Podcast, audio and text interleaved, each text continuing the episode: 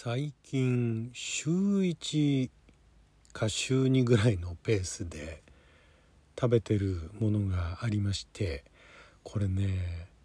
まあ、一人暮らしの人間だからできることなのかなと。これが例えば、まあ、の家族がねいたりすると難しいのかなと。一人暮らしのあのメリットと言っていいのかどうか分かんないんですけどもまあ、あの自分でね好きにできるっていうか その自分の時間をまあある程度その仕事以外は好きに使うことができると。であとまあ自分でね稼いだお金もある程度は好きにできると。でまあそこからまあ派生して、えー、自分の食べたいものを好きなだけ食べることが、好きなだけでもコストがかかりますから限界はありますけれども、まあ、好きなものをまあ、普通はそこまで食べないだろうけれども一人だったら、えー、誰も咎める人がいないから食べちゃうっていうね。いうのが一人暮らしのいいところでもあり、えー、場合によっては悪いことでもあるのかもしれないんですがそれはあのつくづく感じたのが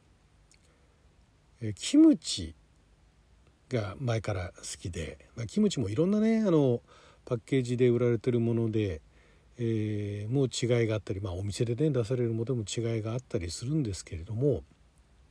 えー、これ安いキムチで全然よくて安いキムチだと100何十円200円かからないですよねパッケージでまあそれなりの量があ,、まあ、あると。でなんかそういうパックにね入っているキムチ。で一方で納豆。納豆も、え、安いのになるとちっちゃいの3パックで100円以下っていうのがあるんですよね。だからまあトータルで300円弱。だ300円払えばそのキムチとパックと納豆のパックを買うことができるんですよ。でこれを混ぜるんですね キムチ納豆ってなんかどっかで居酒屋だかなんだかどっかでおつまみであったような気もするんですけれどもキムチも好きで納豆も好きな人であれば多分ねキムチ納豆全然いけると思うんですよ。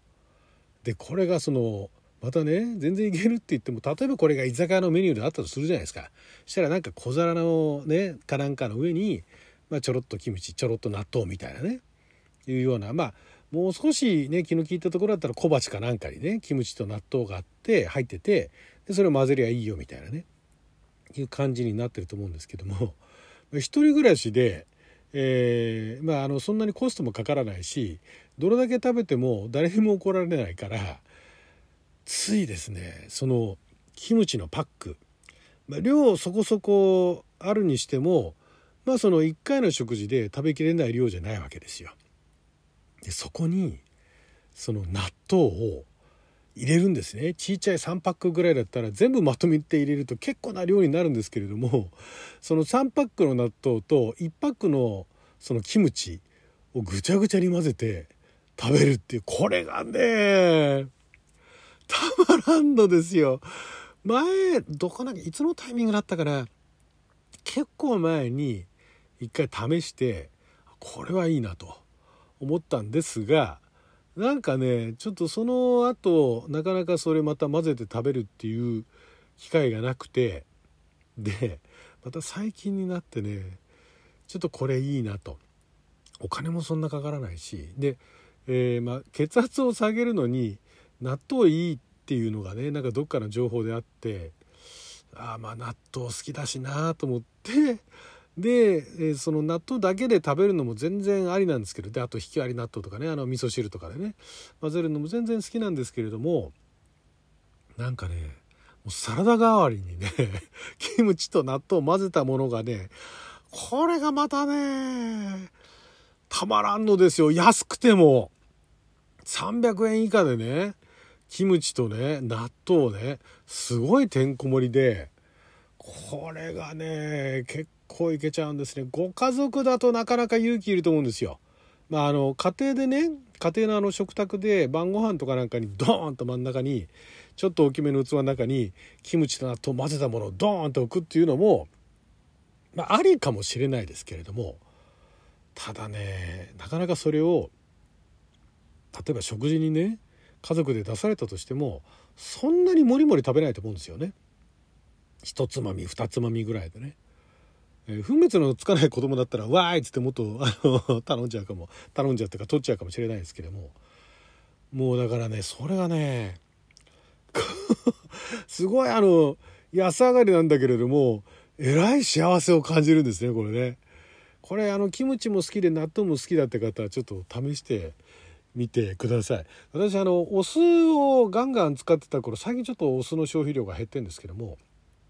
お酢ガンガン使ってた頃キムチにお酢をかけて食べてるのを見て「えそれ大丈夫?」って言われたことがあってでも食べたら「お美味しいね」って 言ってた人たち結構いてまあもともとあのキムチね乳酸菌とかがなんかその中であのあったりとかして結構酸味のあるものが多いんでお酢っていうのが酸っぱいもの好きだったらさらにその酸味を増すっていうんでねお酢をかけるのもありなんですけど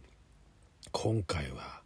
納豆とでこのね納豆についているからしとタレこれはもうお好みで。なんかあの糖分取りたくない塩分なんかそんなに多く取りたくないって言うんだったらそのタレはつけなければいいと思いますし。でからしもね和がらし私大好きなんですよ。さすがにね和がらしのチューブ買ってきて増量させるところまではまだ行ってないんですけども遅から早かれかなと。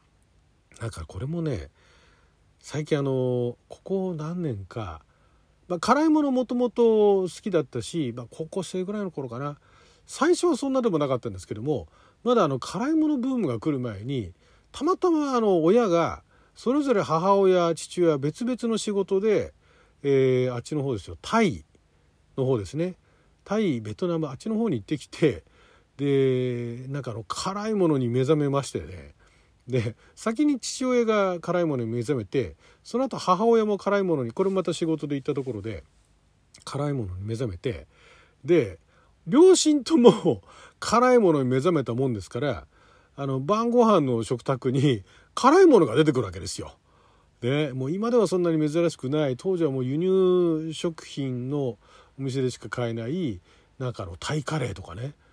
でもう今はもう全然慣れてますけども最初食べた時もうめちゃくちゃ辛くてなんでこんなものを食べるんだと いうようなね感じでねなんか親がね普通普通っていうかあの若い人がね辛いもの食べて辛いもの好きですっつって親が何でそんなもの辛いもの食べるんだっていうのがまあ一般的にはなんかイメージしやすいと思うんですけどうち逆だったんですね。親が両親とも辛いものに目覚めてで特にねえー、あの自分の息子が辛いものが得意か苦手だ苦手かってことも全く考えないでいきなりバーンっつってねそのタイカレーなんだよこれが美味しいんだよっつって出されてねなんだこの辛さはと 尋常じゃない辛さだぞというふうにね、ま、でもその頃、まあ、高校生あたりからかな。かなんかで、え、辛いものを食べ始めて。でだんだん辛いものってねやっぱりあの慣れると後引くんですよね。